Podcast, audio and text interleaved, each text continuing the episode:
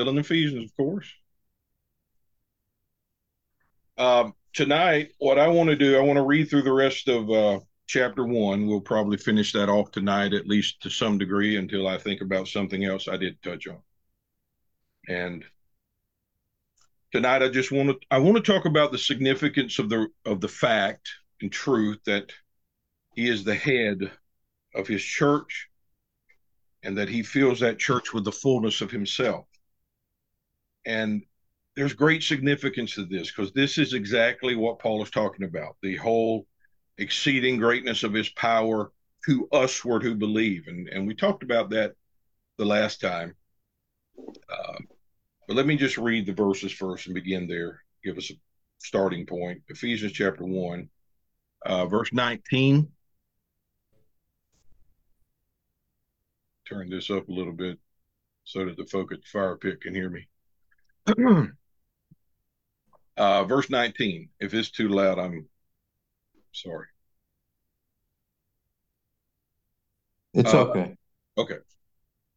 And what is the exceeding greatness of, again, remember, this is what Paul is praying that God would open their eyes to know, open their eyes to see, and give them spiritual understanding to know the greatness and the reality of these things he's listed.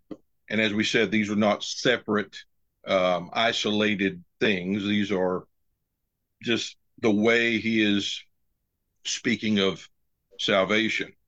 So it's one salvation, one life, one man that he is calling for the souls of believers to come to see and to come to know because these are realities greater than we can ever imagine. I mean, as we said a while ago, the Queen of Sheba, you can't hear these words, you can't read the words on the pages of your book and be able to grasp the weight of the of those words. You know, we sit and we think about these things quite often and we look at it and we search out the words just to kind of plumb the depths of just the just the vocabulary that's used and it's uh you know, it's a wonderful study, but it's also frustrating because even the depths of those words can't convey the nature of the salvation we have. And so it's beautiful, but it's also very uh, frustrating to know these are realities. The souls of men are always dependent upon the divine work, miracle of God to make this known in our hearts so that we can see a salvation that is greater than we are. We can see an anchor that holds us when we are frail and can't hold ourselves, which is all the time, by the way. That we can see something that holds us in place when everything else around us is moving. And we think that those movements, those things, you know, whether it's things that we do or don't do, or people do, or situations, all of those things, you know, all the movement that's around us, the chaos, even at times, in the midst of all of that, and there's nothing as far as our state of being that moves with it. There's nothing that is altered in those moments. There's reality that holds us and girds us safely in the sufficiency of one perfect life. And that is exactly what these words say. It's the exceeding greatness of his power toward us who believe. And again, that is the most wonderful statement of the grace and mercy of God that can be uttered.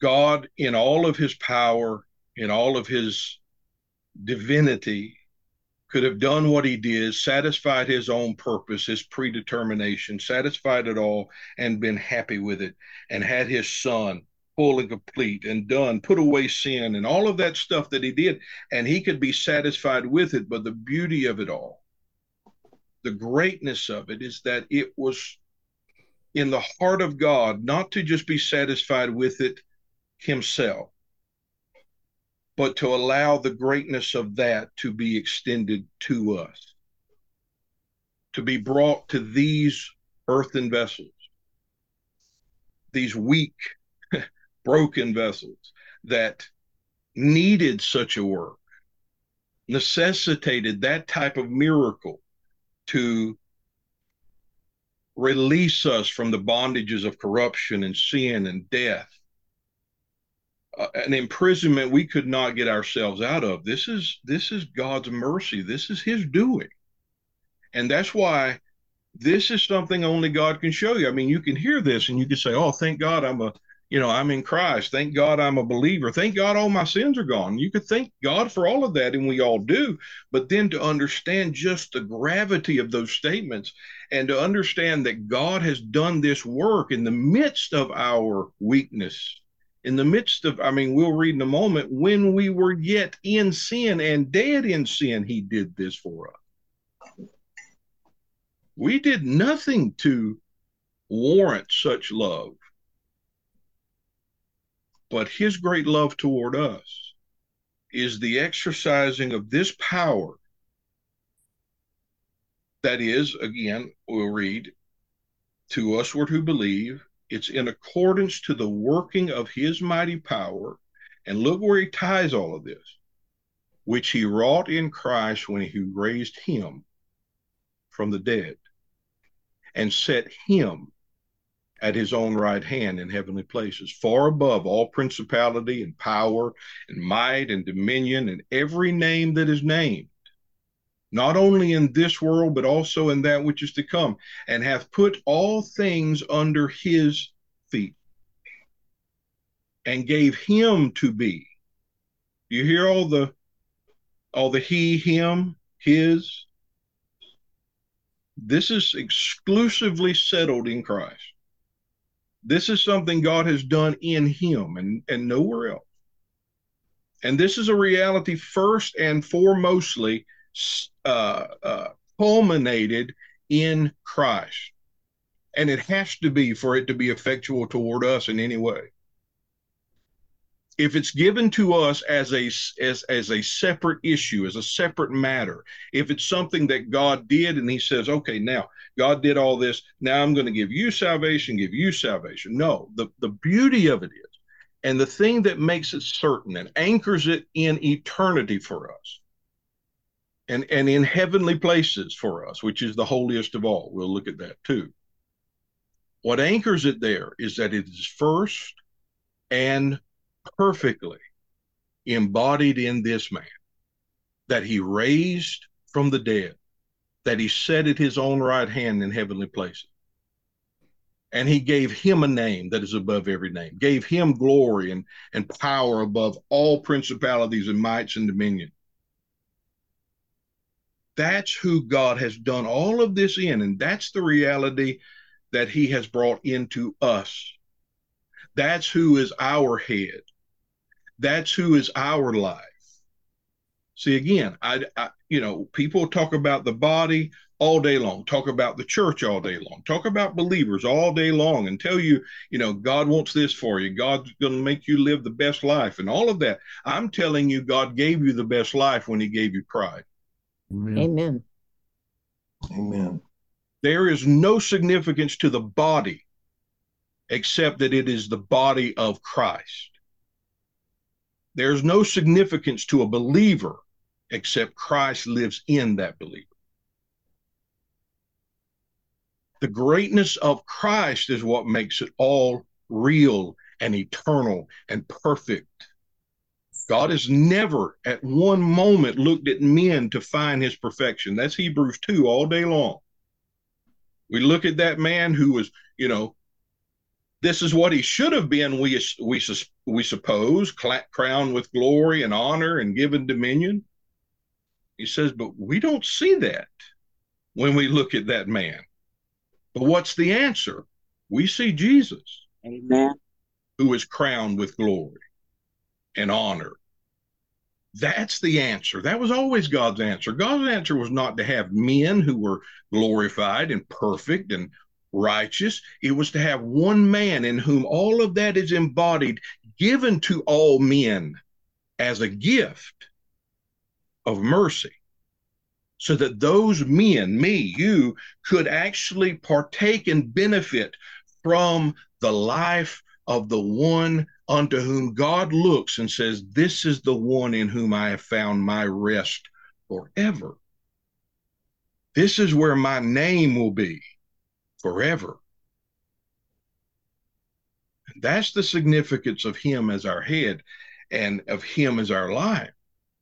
And that's what I want to do tonight. Just tell you how great Jesus is, how great our head is.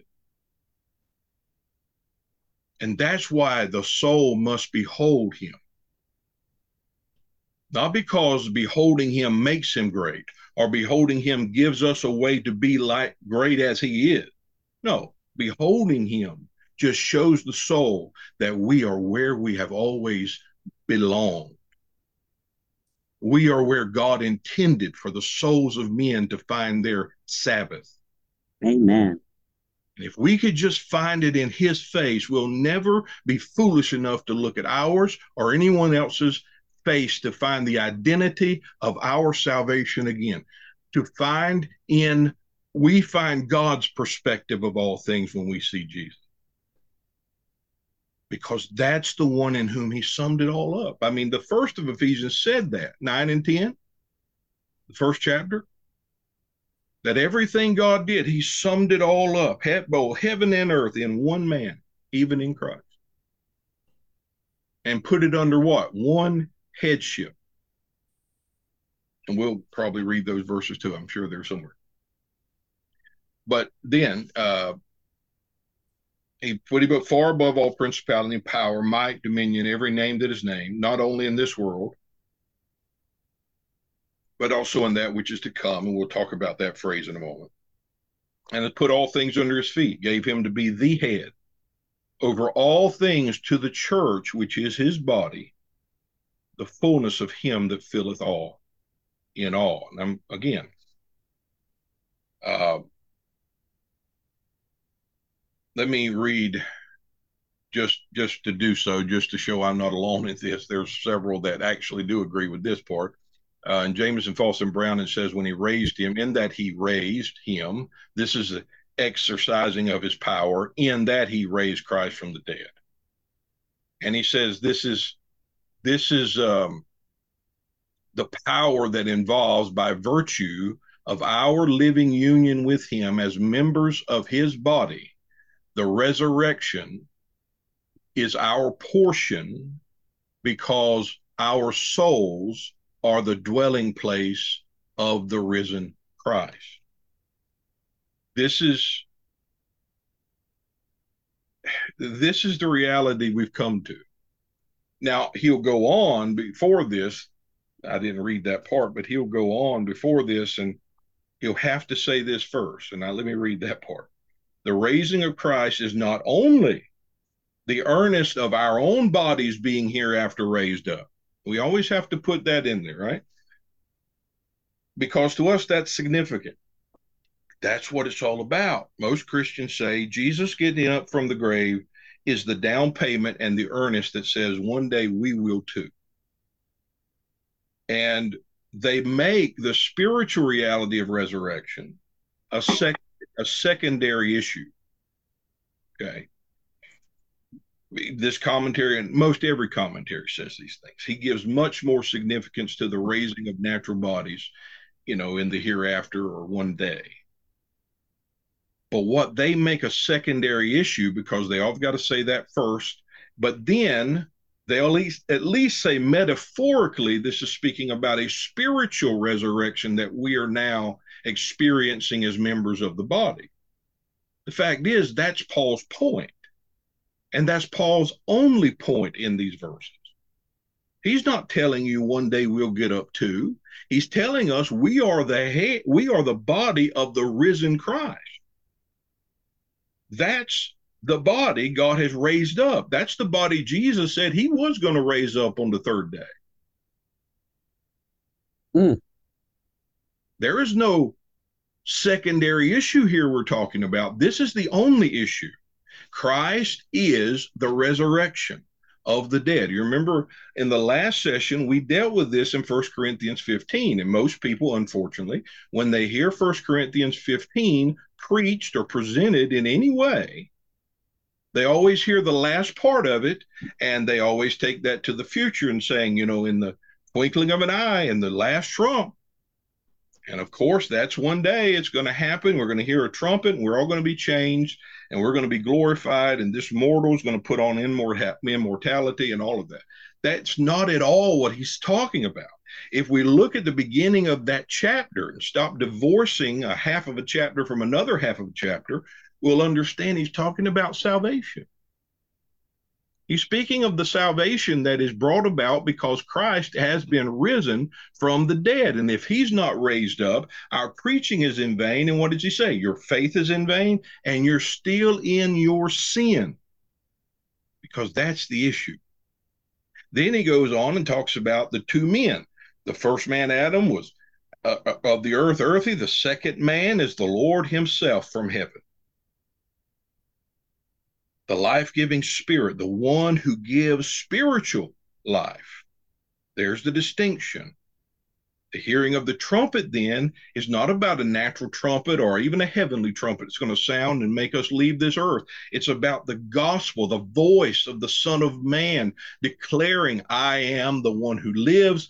Come unto me that you may live. Remember what Jesus tells them in John, I think it's chapter 5, where he says, the time the time is coming and now is where the dead shall hear the voice of the son of man. And those who live or those who hear his voice shall live. That's what the trumpet is it's the hearing of this life-giving one that will bring us up out from the death of the first man adam who is of the earth earthy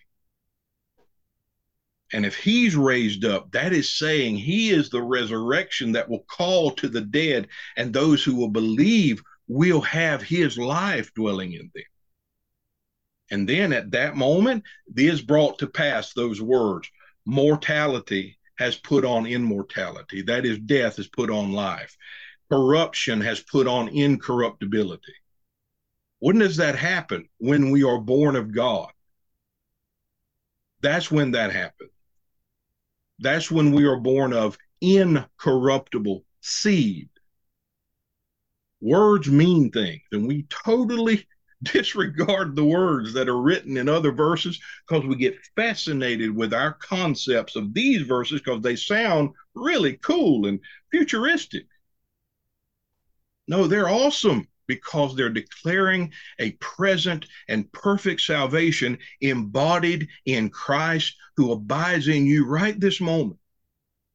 What that means is we don't have to wait one day. We're in the resurrection that was longed for, that was waited on. That Martha herself said, Yeah, I know he'll live again in the resurrection. And the resurrection says to her, I am the resurrection and we dismiss that and we make it an event still. No, this is the power that has been exerted and wrought toward us. This one has risen, and he is now the voice calling to us if when we are dead in sin to come and live, to be found in him, that he may be made unto us all spiritual blessing. That just as Adam reigned over us as head and brought death and condemnation, Christ now reigns as head and brings life and righteousness. These things are not insignificant. They are sa- they sound insignificant to most people, because we don't understand the greatness of his headship. We don't understand how great he is. So we just hear these words and we say, "Oh, that that's wonderful. Won't it be better one day?" No, it's not going to be better one day. It's it's is as great right now as it ever shall be. Because he is our life. This is how great our head is. This is what it means that he is the head over his church, which is his body, and fills that body with his own fullness. I mean, we're going to get into Romans 6 in a moment just to show you the power of this headship. But there's a verse I'll just read you to start you thinking about it. Anyway, this heater's drying me out. Um, it says, Therefore, we are buried. This is Romans 6 4. We are buried with him by baptism into death, that like as Christ was raised up from the dead by the glory of the Father, same thing he's talking about in Ephesians 1, even so we also should walk in newness life. That is that is exactly what Ephesians 1 is talking about. That life in which we are accepted in the beloved, that life that has brought to us every spiritual blessing, redemption, forgiveness of sins, an inheritance. All of those realities are not separate issues. They are the realities that are embodied in the life of this one who abides in the soul. Amen. Therefore, we who are in him, because he is the one raised up from the dead, we who are found in him walk in the newness of his life. That's, you know, we'll get to the fuller body of that verse in a moment, but they embody the governing power of Christ in his body because his power embodied the power embodied in the risen, enthroned, anointed Son is exercised for us in the realm of an all sufficient and sovereign life that abides within and brings to us everything God intended. I mean, look at these. Uh, there's a couple of translations here. Um, this is the Arthur S. Way translation of Ephesians, of all of Paul's letters, but here in Ephesians, he writes it this way He puts all things like subjects beneath his feet. And this supreme one has he given as the head of his church, which indeed is the Messiah's body, which is filled with the presence of him who feels, now he's going to use this word, and we're going to talk about this, who fills the universe with all that is therein. Now, Beautiful. Okay. But he feels this is nowhere in the verse. I mean, you can look at this in any concordance, you can look at it in any of the original transcripts. There's nowhere ever that the word universe or anything like that should be used. Right? He feels the universe. What does that even mean? What significance is there to that? For us, that sounds great. That sounds much bigger. Oh, he feels the whole universe. okay. We're going to read some words from Solomon that says not only the heavens of heavens cannot even contain you, let alone this house that I've built for you. So the fact that we'll say, oh, he feels the universe, and that sounds significant to us, shows us we don't understand what Paul is even talking about. We don't understand what it means that he feels his own body with his own fullness. No, we think him filling the universe is much more significant. No, it's not. Him filling his body is what is being declared here and is the significant part of these words. And if you read the way he words it, and I like the way he words it here, he says, he feels it's his body that is filled with the presence of him who feels with all that is therein. You know what that means? For there to be anything therein, he has to be the one that feels it. If he doesn't feel it, there's nothing in it. That's what it means to be his body.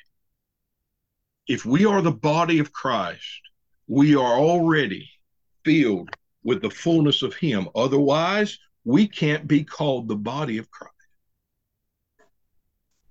Everybody's still waiting on fullness to come one day. One day, the fullness of this is going to finally come. Listen, there is no body, there is no church if the fullness does not already fill it. It doesn't exist. God did not design this to have a piece here and a part there. God designed this that in the raising of Christ, he would bring forth a body that is full and complete. That's what Paul says. You are filled, you are complete because you are in him who is the head of all principalities and power. The problem in, in Colossians, the thing he was warning them about was not that they hadn't received fullness, it was that they had not held to the head of the body to find in that head the fullness they have received. So they're being told you've got to sacrifice and circumcise and observe holy days and you can't touch this and you can't do that and you can't you know drink this and you can't eat that touch not taste not handle not because men find great significance in those things. And in the doing away of those things they find a great deal of holiness that they can boast in. I've seen some humble people that are so humble they are proud of their humility. But to see the significance of the head takes away all things for men to claim and boast in. It takes man's right of boasting away, except in the greatness of his power that has come to us, the greatness of the mercy of God that has exerted itself toward those of us who have believed, so that we can boast in that work and in that sufficiency and not in ours. So when he says that he has been given a name that is above, that has been highly exalted, given a name all above all that is named, it says in this age and in that which is to come. And does people read that and they take it again into the future, but does not mean now and way off in the future. There's a statement in Jewish history in the they used to use these phrases this age and the age to come they would use those phrases and the you spoke of that period before the coming of their Messiah, they would always speak of that as this age. And then they would speak of the age that was coming and that would be introduced at the time of the Messiah's coming and his presence thereafter as the coming age. So, what Paul is actually saying there is he is taking both of those ages in that which looked for the Messiah and that which is the culmination that comes in the Messiah, that age and the age that was coming. And he puts them both together and shows that Christ is the one who culminates both. That he is the culmination and the end of one age of expectation, and he's the embodiment of the age where the expectation has been realized. And in so doing, God has highly exalted him given him a name that is above every name. Why? Because he's the only name that matters. Amen. He's the only thing that matters here. God has found his end. The both the end and the beginnings right here. That's what it means. It's not saying, oh yeah, he's he's that one day too. No, he's that all the time. He is the end of it all. He is the culmination of it all. That's the power that has been exerted toward us. Do you understand? When we're born again, we are indwelt by the end of all things. We're indwelt by the very culmination of God's ultimate intent and his eternal purpose. Hallelujah. And then we're still worried about all of our do's and don'ts. And where do I fit in the picture? Who gives a flip? You're in Christ. You're his body. He is the head of this body. The significance should never be in the head, whether corporately or singularly. It should never be the body that takes any thought of themselves and says, What about me? No, that answer was given when you became the body of the one who feels you with his own fullness. When he filled you with his fullness, guess what that meant? You don't have any fullness except him. And you never will. And God took care of the whole process of it by saying, just like that, in the moment, in twinkling of an eye of new birth, you were filled with his fullness. Therefore, you are his body. Hallelujah. because there's no difference. There's no distinction. You don't get a half filled body of Christ. Unfortunately, my body's filled up with Rabon, right? Hmm. His body's filled with him. What's the problem? That body does not know the head. That body's ignorant of its head. That's the problem mostly. That is why Paul's prayer in the context of this is I want you to see this one. I want you to know this man because this is where it's all realized. This is where the end of the matter is. This is where salvation is defined, not in your works, not in yourself, but in this one whom God has gifted to you as head. As Queen of Sheba said when she saw Solomon, I know that God loves these people because he made you their king. Well, there's the love of God toward us. He's made Christ our king. He's made Christ our head.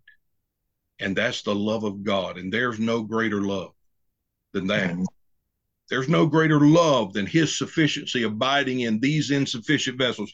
There's no greater love than that. And the whole orientation of the soul must be directed upon looking to see the greatness of him. Again, the greatness of him abides, the fullness of him is present. That's not lacking, never shall be.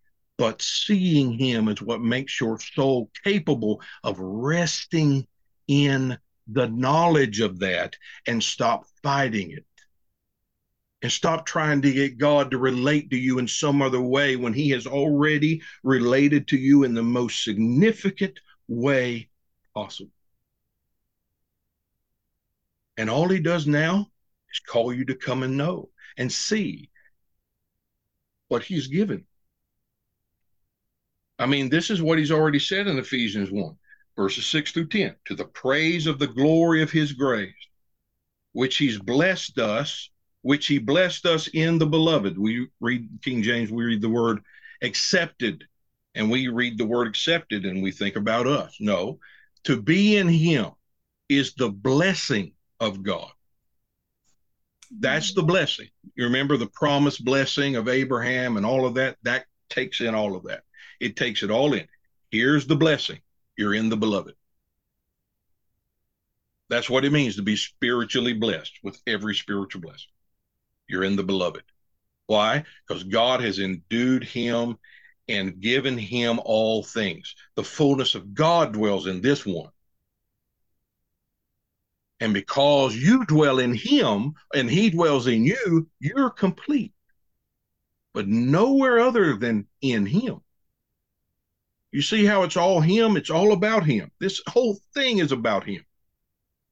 There's never a moment where it's been about us. It's about him. And the love of God toward us is that we are his body. We are found in him. He is our life. He's made unto us all things because they're out of our reach and they're always out of our reach. Any spiritual reality at all is above my pay grade. I can't get there. I can't do it. And God knew it. And He still knows it. He doesn't put the burden on you to get it. He has given as a gift what you could never give yourself and attain. And I know I say that a lot, and I apologize, and then again, I don't. It needs to be declared. Thank you. People need to know the weight of this is not on you. The weight of this is the fact. The glory, eternal weight of this is glory abiding in you. You, you, you don't have anything to prove to God because He's not foolish enough to think you can. This is all about His mercy. It's never been about Him that runs or wheels, but of Him that shows mercy. That's all. It's all the pictures in the old, it's all about that. So he's blessed us in the beloved. In union with him through the shedding of his blood, we are set free. Our sins are forgiven. This is in accordance with the wealth of the grace that he has lavished upon us. This is again Ephesians verse 7, 1 verse 7. um, verse 8 now, he has lavished on us in all of his wisdom and his prudence or insight. He has made known unto us the secret or his mystery, which he in his his own will he designed beforehand in connection with the Messiah, meaning everything he designed beforehand had Christ in view. Always about that. And that will he put into effect. This is verse 10. He put that will into effect when the time was ripe. This plan, this is the complete Jewish Bible I'm reading from. When the time is right, that's that's significant that the Jewish Bible says these things. Uh, when the time was ripe, he put this into effect to plan everything in heaven, to place everything in heaven and on earth under the Messiah's headship. And where does that find its culmination? He is the head of his body, church. This is significant because in the beginning, in chapter 2 and chapter 3, he's going to be talking about the Jew and the Gentile. That's heaven and earth. And, and those who are of the earth, those who are heavenly because they had the law. That's the distinction he made there. We've already dealt with that in those classes here in chapter 1. That's who was brought under the headship of Messiah. That's the body of Messiah. In that body, it doesn't matter if you're a Jew or a Gentile. Why? Because the body doesn't identify the body, the head does. The head identifies the body. And because the head identifies the body, the natural original makeup of the members of that body absolutely means nothing. Male, female, Jew, Gentile, doesn't matter. Who does God look at? The head. That's why on the head of the high priest and the holiest of all was holy unto God. Because he looked at the head to see holiness, to see perfect righteousness. He looked right there because when he went into the Holy of Holies, guess what he didn't have on him? The breastplate. That had all the names of Israel. He didn't have that. He went there himself. He went there just with that headpiece on so that God could see him first and accept him exclusively. And then he comes out and he puts on all of the garments of beauty and glory that has their names on his chest and he shows himself to the people who are waiting on his appearing. And he shows them heaven's view of their salvation and their atonement. What do they see? They see a man in whom they are found, in whom their names are written. Gives a whole new meaning to the Lamb's Book of Life and the name being written there, doesn't it? There's the man. God saw that man. They saw themselves found in that man. God saw that man. And in that man, he received all who were be found in him.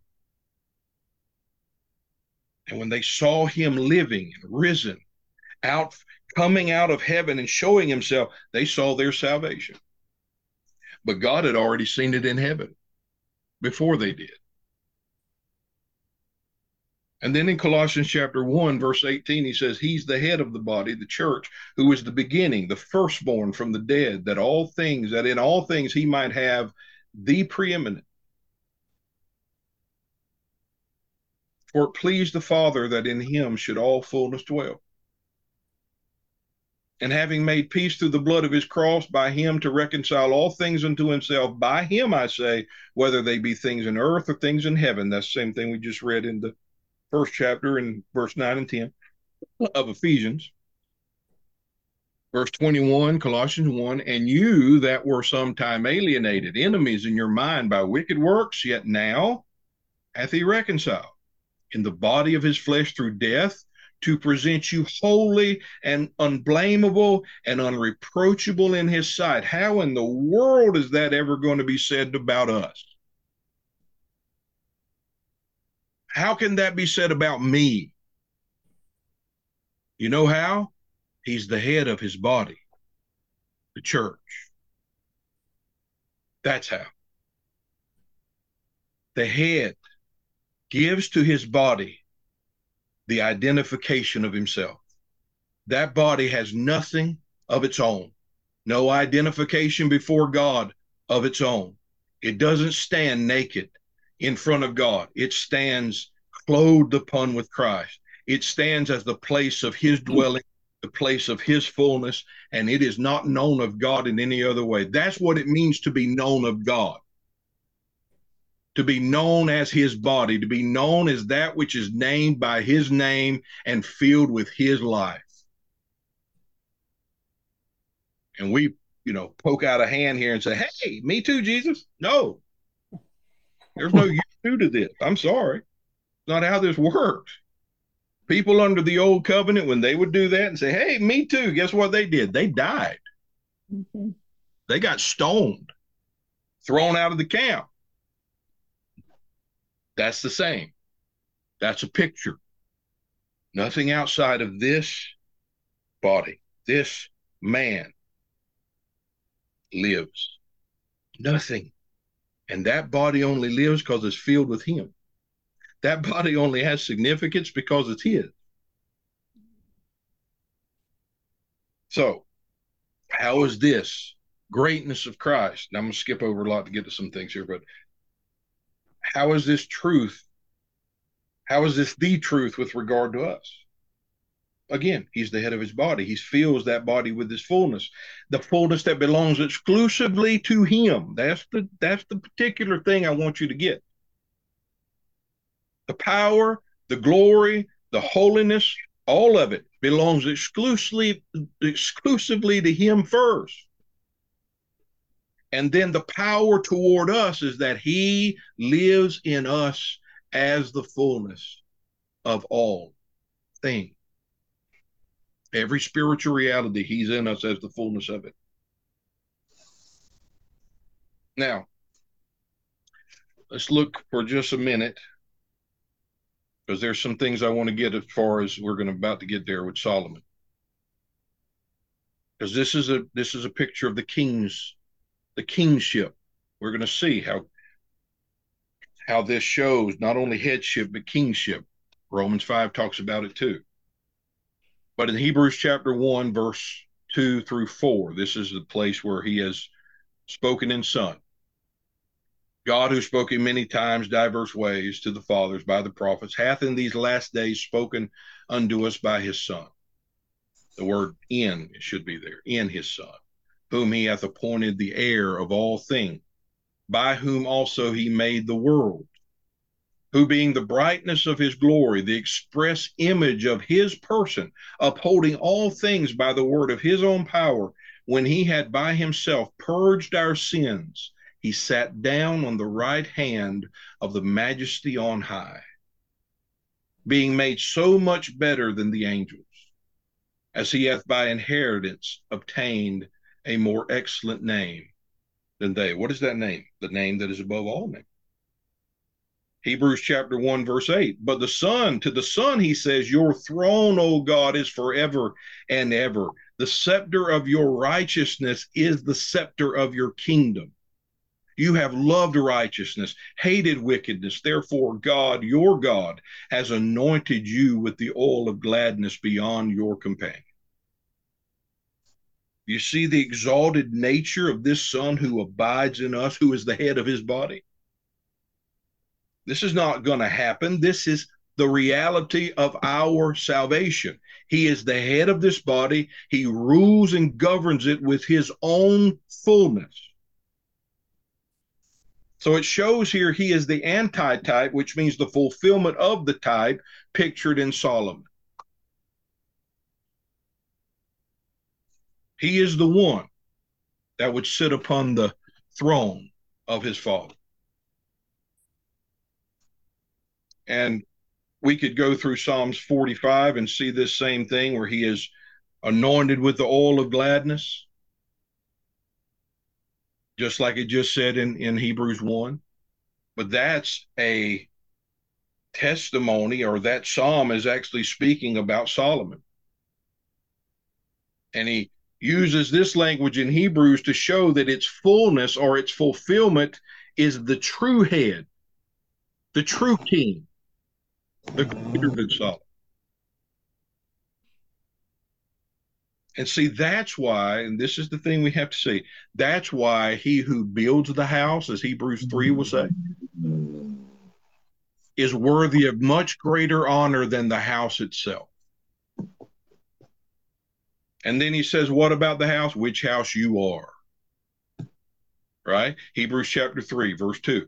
Who was faithful to him that appointed him, as also Moses was faithful in all his house. For this man, speaking of Christ, was counted worthy of more glory than Moses, inasmuch as he who hath built the house has more honor than the house. For every house is builded by some man, but he that built all things is God. And Moses verily was faithful in all his house as a servant for a testimony of those things which were to be spoken after, but Christ as a son over his own house, whose house we are. There's the one worthy of all the glory and the honor, the one who built the house, the one who came and actually constructed the house that was always in the heart of God. You see the picture? Now I want you to see the picture and the testimony.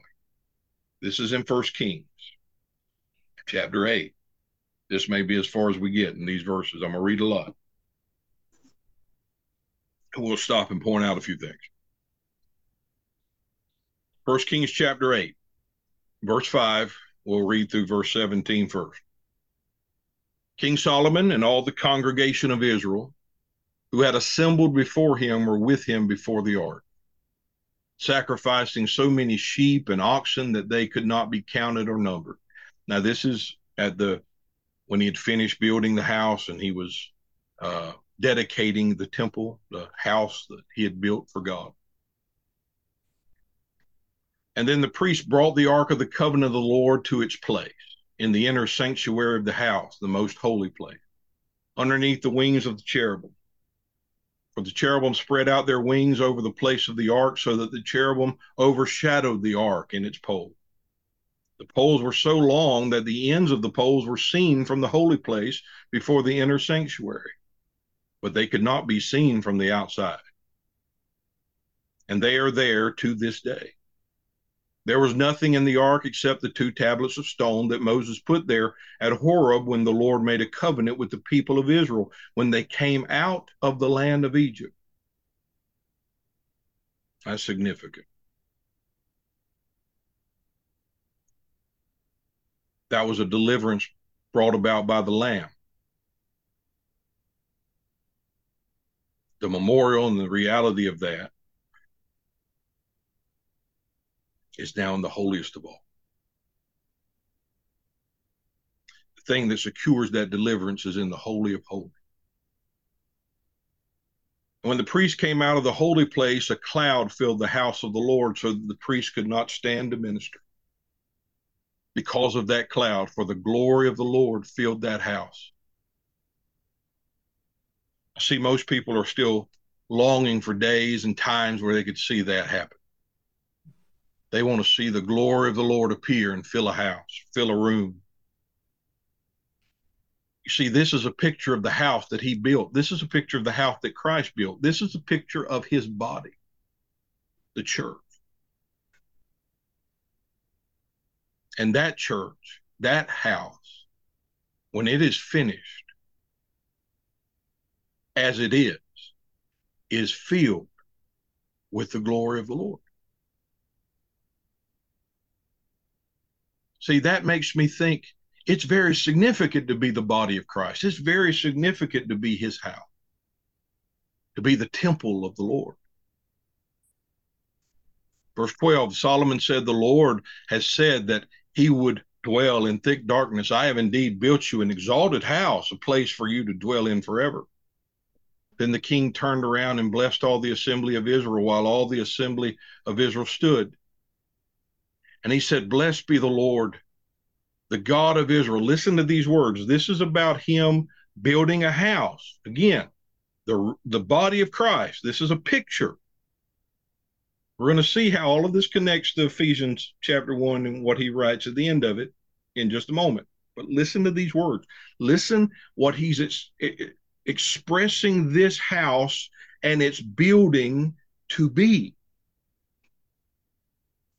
Blessed be the Lord God of Israel, who hath with his hand fulfilled what he promised with his mouth to David my father, saying, "The day that I brought my people uh, uh, that I brought my people Israel out of Egypt, I chose no city out of all the tribes of Israel in which to build a house, that my name might be there. But I chose David to be over my people Israel. Now it was in the heart of David, my father, to build a house for the name of the Lord, the God of Israel. Now, verse 18. The Lord said to David, my father, whereas it was in your heart to build a house for my name, you did well that it was in your heart. Nevertheless, you shall not build the house. It's what we are talking about before we started recording. But your son, who shall be born to you, shall build the house for my name. It's glorious when you when you think about this. When Jesus comes forth in the resurrection, what does he say? This day have I begotten thee. The son shall be born, he shall build a house for my name. There's the picture. Now the Lord has fulfilled his promise that he made. For listen to the word Solomon says, the Lord has fulfilled his promise that he made because I have risen in the place of David, my father, and sit on the throne of Israel as the Lord promised. And I have built the house for the name of the Lord, the God of Israel. And I have provided a place for the ark in which is the covenant of the Lord that he made with our fathers when he brought them out of the land of Egypt. You see that? How did God fulfill his promise to David? How did God fulfill his promise to Israel? This is the very thing Paul was preaching to them and why they arrested him and brought him up before King Agrippa. I have built a house. How? I have risen in the place of my father David. You see the picture? You see Ephesians chapter 1? God raised him up and given him a name above every name and made him head over the body. And in, in doing what? He fulfilled his promise that he had made. And he filled that house with his own covenant. You remember? He says it in Isaiah 46 I will give you as a covenant to my people. There's the covenant that fills the house.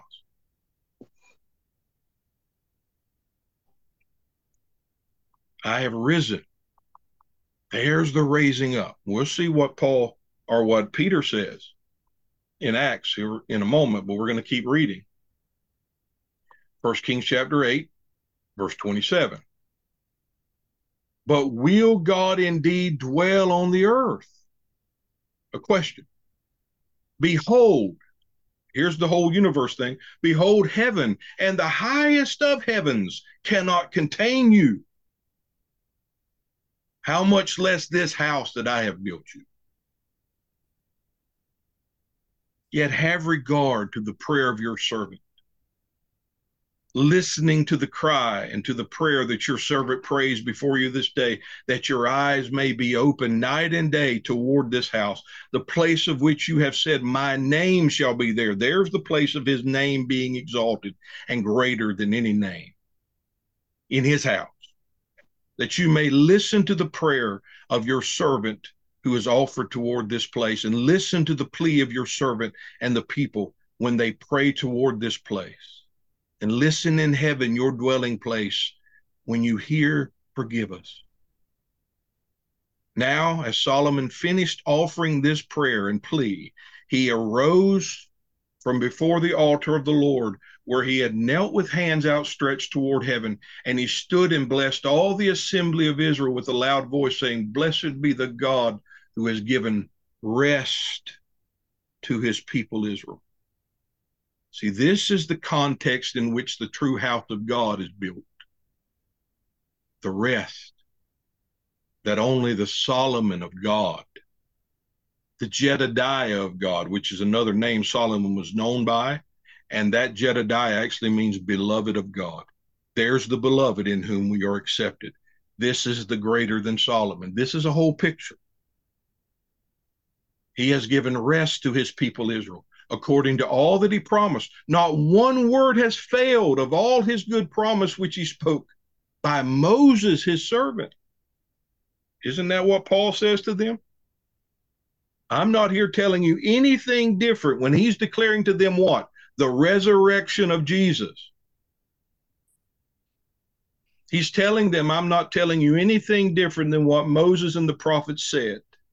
I'm confirming it. I'm confirming what they said because I'm declaring unto you the resurrection.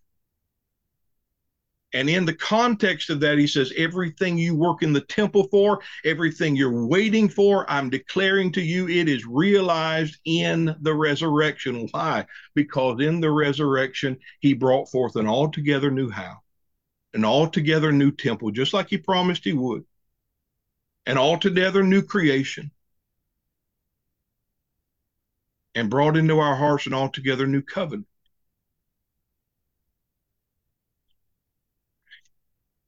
Now, chapter 9 of First Kings, verse 1. As soon as Solomon had finished building the house of the Lord and the king's house and all that Solomon desired to build, the Lord appeared to Solomon a second time. As he had appeared to him in Gibeon. And the Lord said, I have heard your prayer and your plea, which you have made before me, and I have consecrated this house that you have built. I've set it apart, made it holy, and I have put my name there forever. And my eyes and my heart will be there for all time. Now, let me ask you a question. Do you think that's changed? There's no temple right now in, in the land of Israel. There's no king sitting on a throne in Israel. Are these words no longer significant? Do they no longer mean anything? Of course they do. God has fulfilled this reality in the raising up of the greater than Solomon, and in the greater than Solomon raising up a greater spiritual temple. And in that temple, his name is there forever. His heart is there forever. His he, he has consecrated that house by filling it with the fullness of his king, of his own presence, of his own life. Now you can see the there's another picture of this in um, Second Chronicles chapter five and chapter six. You read those verses; it's basically the same the same thing, same building of the house in Acts chapter 13 to bring this to what Peter says. For this Paul, I can't remember. Paul or Peter. Acts 13. 29. And when they had fulfilled all that was written, they took down, took him down from the tree. This, is, of course, him preaching to them and talking about the crucifixion, and laid him in a sepulchre. But God raised him from the dead and he was seen by many, seen many days of them which came up with him from Galilee to Jerusalem, who are his witnesses unto the people. And we declare unto you the glad tidings, how that the promise which he made unto the fathers, remember what we just read, the promise he made unto the fathers, God has fulfilled the same unto their children, in that he raised up Jesus again as it is written in the second psalm, Thou art my son, this day have I begotten thee. In John chapter 2, verse 19, Jesus says this He said unto them, Destroy this temple, and in three days I will raise it up. And then said the Jews, 40 and six years was this temple in building, and you will rear it up in three days. But he spake of the temple of his body. Which body you think he talking about? Which body Ooh. you think do you think he's talking about? He's not talking about his natural body. He's talking about the body he raises up. The body that is filled with the glory, the body that his church is. There's the temple, the greater temple. There is a greater temple. That is the temple that is filled with the fullness of the resurrection himself. You see how significant it is to be his body? How significant it is that he is the head of that body? That he governs his house, fills his house? This is the one raised and crowned and exalted. This is why he's the head of his body, not the instructor of his body. That's why he's the head of his body and not just the pattern for his body to follow. He did not come to set a pattern in his death, in his life, in his resurrection. He didn't do that. His ministry, his lifestyle was not a pattern for us to follow, to imitate or emulate. He lives in his body as the one who died to sin, who fell into the ground and died. He is the one who was raised up by bringing forth a full increase of the fruit that pre- pleases the Father. That was him. I've had people tell me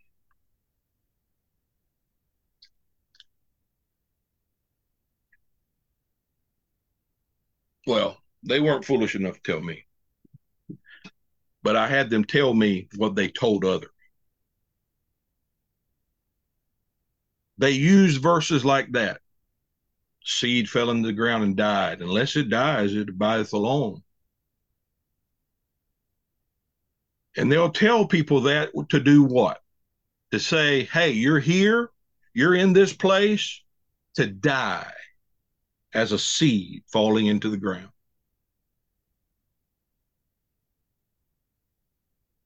That's what you're here for. Tell you right now, that's a theological term I like to use is baloney. Okay? Don't let any man tell you those things. Don't let any man take a verse that is absolutely, exclusively declaring Christ and mm-hmm. what he did and who he is. There's only one seed, and you're not it. There's only one seed that could fall into the ground, die, and bring forth much fruit. And you're not it. We twist these things because we don't see the significance of who he is. We don't see the significance. So, hey, we can apply that to ourselves. No big deal. It is a big deal. It's a very, very big, dangerous deal. Amen. None of the things are a narrative that we can apply to ourselves. It's a declaration of the greatness of Him and who He is and what He did. And the beauty of it is that we can see what He has done and, and, and see the great significance that He has done this so that He could raise up His body, the church, and fill that body with the fullness of himself. That's the greatness of this. If that rings hollow to you, pray and repent. That is not hollow. That is the greatness of Christ. That is the government of Christ in his body. And that is what we have now come to. We have come to the one who governs it, who feels it, and whose name is there forever, the name that is above every name. Hallelujah. Now, let me see one more thing, then we'll stop. Didn't quite get all the way where I wanted, but that's okay. Isaiah 61. This is Jesus as the Messiah. This is when he goes into the temple. You know, in the Gospels, he reads these words out of Isaiah, declaring himself as the coming Messiah or as the Messiah that has come. So in verse 1 of Isaiah 61, I want to read you this. We'll read through, uh, yeah, verse 4. The Spirit of the Lord God is upon me because the Lord has anointed me. There's the anointing with the oil of gladness. We'll read that too. The oil of joy, the oil of gladness. That came, the anointing of the oil came upon kings and priests. Well, he's both, king and priest. He is the priest that sits upon his throne. He has anointed me to bring the good news to the poor. That's the poor in spirit. We dealt with that when we were going through the Matthew chapter 5. He sent me to bind up the brokenhearted, to proclaim liberty to the captives, as captives under sin, corruption, liberty, yes, freedom. Stand fast in that liberty. And the opening of the prison to those who are bound, to proclaim the year of the Lord's favor or the year of Jubilee, where all the slaves went free. And the day of vengeance of our God to comfort all those that mourn, and to appoint unto them that mourn in Zion, to give unto them beauty for ashes, the oil of joy for mourning, the garment of praise for the spirit of he- heaviness. We can stay on all of those. There's the garment clothed with Christ. That's the garment of praise. That garment of praise is not us lifting our hands and singing song. Garment of praise for the spirit of heaviness, that they might be called trees of righteousness, the planting of the Lord, that they might be glorified, and they shall build the old wastes. They shall raise up the former desolations, and they shall repair the waste cities, the desolations of many generations. And you might remember Jesus says this in Matthew chapter 24 um, when he speaks of the Jews who had refused him and rejected him. And he's speaking of the time, and he says to them, Your house remains desolate. Your house will be left desolate and wasted. Here, the whole point of the Messiah's coming was what? Raise up former desolations, build the waste places, repair the waste cities and the desolations of many generations. How does that correspond? Because out of the ashes of a former system that was destroyed, not just in 70 AD, literally, but the cross destroyed it. The Lamb put it away. Before ever there was a 70 AD, there was a cross. That temple was rendered insignificant the moment the cross happened. That's why the veil in the temple was rent from top to bottom. God did it. It started with him. He ripped it. Said, I'm over. This is done. This temple is now insignificant. That's the temple. He said in testimony, My name will be there forever. Why could he tear that temple, be away with it, let Romans come in and destroy it? Because he had a greater temple that he had raised up. He had a greater house that he had raised up. And what was that greater house that he raised up? It was the building up of the old wastes. It was to bring the former desolations to a repaired state of glory, to a greater state of glory. What did he say? The glory of the latter house shall be greater than that of the former. This is the latter house, full of his glory. That's the greater house, the house that you are, the body that he's the head of. That's what he did. That's why it says, I brought beauty for ashes. Not just talking about the ashes of the sacrifice, the ashes and heaps of a destroyed system and temple and tabernacle. He brought forth out of those ashes the beauty of a brand new temple and covenant and creation that is filled with him, filled with his name that exceeds every name. And we are that body. We are that church, and He is our life. And Paul wants the church to see Him. I want the church to see Him. Amen. I want the body of Christ to see their head. Amen. They see their head, the body's going to try to, is going to stop attempting to be what the head already is. Amen. and the body will be resting, just like uh, Solomon said, "Hey, this is rest. You, this whole thing is about rest. Thank you, God, for the rest that you have brought these people, because I have risen on the throne. There's the rest, and the church will see the rest that God has provided, and stop warring with itself." Stop warring with a devil that's not even fighting because he's already defeated. Stop fighting something, you know, just punch into the wind just to make yourself feel like you're accomplishing something. There's nothing wrong with resting in the Lord. In mm-hmm. fact, anything else is wrong. Anything else is not in agreement with the salvation of the Lord. So that is why Paul prays for them to see. Because the significance of it will become more clear as we go into chapter two the next time, because that's the head of his body is the one that exerted such power that he could say, while we were yet dead in our sins, he did this. While we were still dead, he raised us up with himself. Yeah, wow. That's a that's power. Yeah. That's power. And that's the power that works in us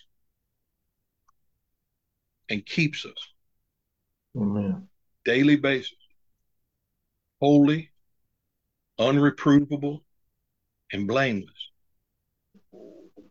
Thank God. Amen. All right, we're done. Thank you. So Rabon, I, I yes. started uh, the School of Christ by T. Austin Sparks uh-huh. and I, am just starting. But he he he made a um, statement mm-hmm. um, that before uh, the fall, God had a plan. Yes. And was that plan always Christ in you? Of course. The hope of glory. Of course. Yeah. Wow. God never changed his mind. He never made a plan B. It was always that. That's why Christ is the lamb slain before the foundation of the world. Uh, that's why when when Adam did do what he did, he clothed himself with a bunch of leaves.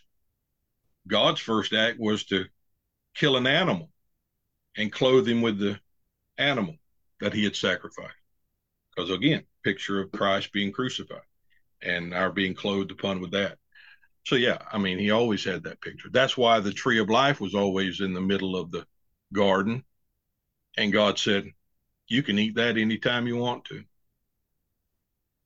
But see, there was a life, God offered a life outside of them that they could partake of.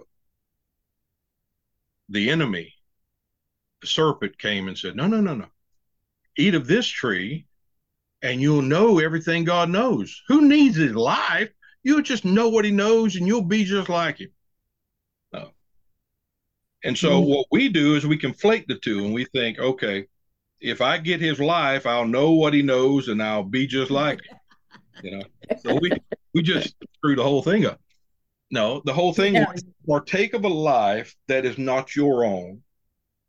And that ends the whole thing. It's not about you being edified in yourself, glorified in yourself, or knowing or being, or it's about partaking of a life that doesn't belong to you. As as Paul will say, that mm-hmm. I'll find in him a righteousness that is not of my own. Amen. Right. Amen. That that. My, you know, that's mm. the whole thing. That was what it was all about. And uh, so, yeah, yeah, that was always the plan. Hmm. That's... Thank you, Jesus. Amen, brother. Amen. That's good news. Amen. Yeah. Yeah, I like that kind of stuff so you, you made a statement at the end. You said that um, before, when we were sinners, that he died, but then he was resurrected. So the body was already res- resurrected even when we were yet sinners. Is that is that correct? Well, what? Yeah, I mean, it, yeah, you can say that in a way. Our being born again is what brings us into the body of Christ. Okay, mm-hmm. Uh, so yes, when he was raised up, th- and this again, This is why it's so significant to know it was him first. It's his, and it's him, and it's his doing, and it's all consummated there. Before there was ever a soul that was born again, guess what there was? Him. Right. Amen. Christ raised, Christ glorified, Christ exalted, Christ enthroned. And then that Christ, who is now the resurrection of the dead, because he's just defeated death, not just physical death, but the death in which men existed death in Adam, death in sin. As the one who's now overcome all of that, he now, as the enthroned King of God, calls out to the dead. And there's him bringing forth his fruit, bringing forth much fruit. There's the dying seed bringing forth fruit. There's him bringing to himself a, a house, a, you know, a body, bringing many sons unto glory, as it says in, in Hebrews. But before any of that, before ever a man was called by the resurrection, you had the resurrection. And you had God pleased with that. And he had to be. That had to be the one reality that pleased God to the ultimate degree, or else there'd be no reason for him to call to us. What does he want me there for? What am I going to do? you know, what am I going to do to this picture? No, he has to have a complete picture, a complete work, his satisfaction fully realized, and then his mercy toward us. Come unto me, all you who are dead. Mm. Yeah. So yeah, I mean, Mm. there was a there was a resurrection hmm that calls to the dead that they may live by him. So yeah. Amen. I don't add anything to this. You don't either. We when we come to Christ, we don't add to it. Mm-hmm. See, that's the thing. It was all complete sufficiently in him before ever a soul came to be found in him. Now, how Amen. Amen. See what that says to me is it was already finished and perfect before Rabon came along. So God doesn't need Rabon to help do that. Amen. Amen. Amen. Yeah. Yeah, that's He good. doesn't need no job. That's Yeah. And guess what else? Rabon can't mess it up. Yeah. Yeah, that's all all good news, man. Yeah, good. it is. That is Yes, it is. wow. My hands are off. Thank you, Jesus. You know, I mean, Amen. you don't touch this. You can't touch this, Amen. right? See ever can't Yeah. can't touch this. If you do, I mean, John talked about it, I think, in our podcast. You touch that ark and see what happens. Mhm. Try to touch it. No, you can't touch this. God put it out of your hands. Do not touch this. Don't put your hand on it. And most Christians or most preachers will get your hands all over it. It But. I'm telling you, take your hands off of it and enjoy the salvation that God has given. Amen. Because he you, is, he is much more desirous to show you Christ than you are to see. Promise you that. yeah. Yeah. Because he's already Amen. given you he's already given you everything. You don't need Mhm. anything. But we do need to see what we have, or we'll just start start looking everywhere, you know, looking for love in all the wrong places. We'll look for it everywhere, you know. And it's already fully supplied. That's what Paul's whole thing was. If you would just stop neglecting the head in Colossians, from whom the whole body is fully nourished, Mm. this, then you'll stop being swayed by the philosophies of men. Because you found in the head what they tell you you'll find in religion. God's already provided it. Amen. Amen. So Amen. if everything's all hearts and minds are clear, nobody looking around.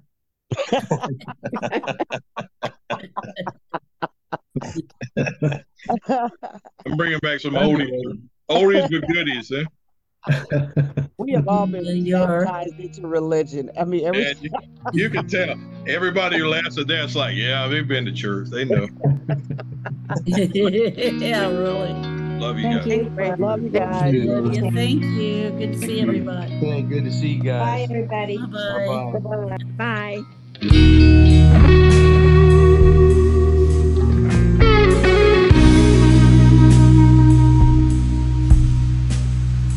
Bye.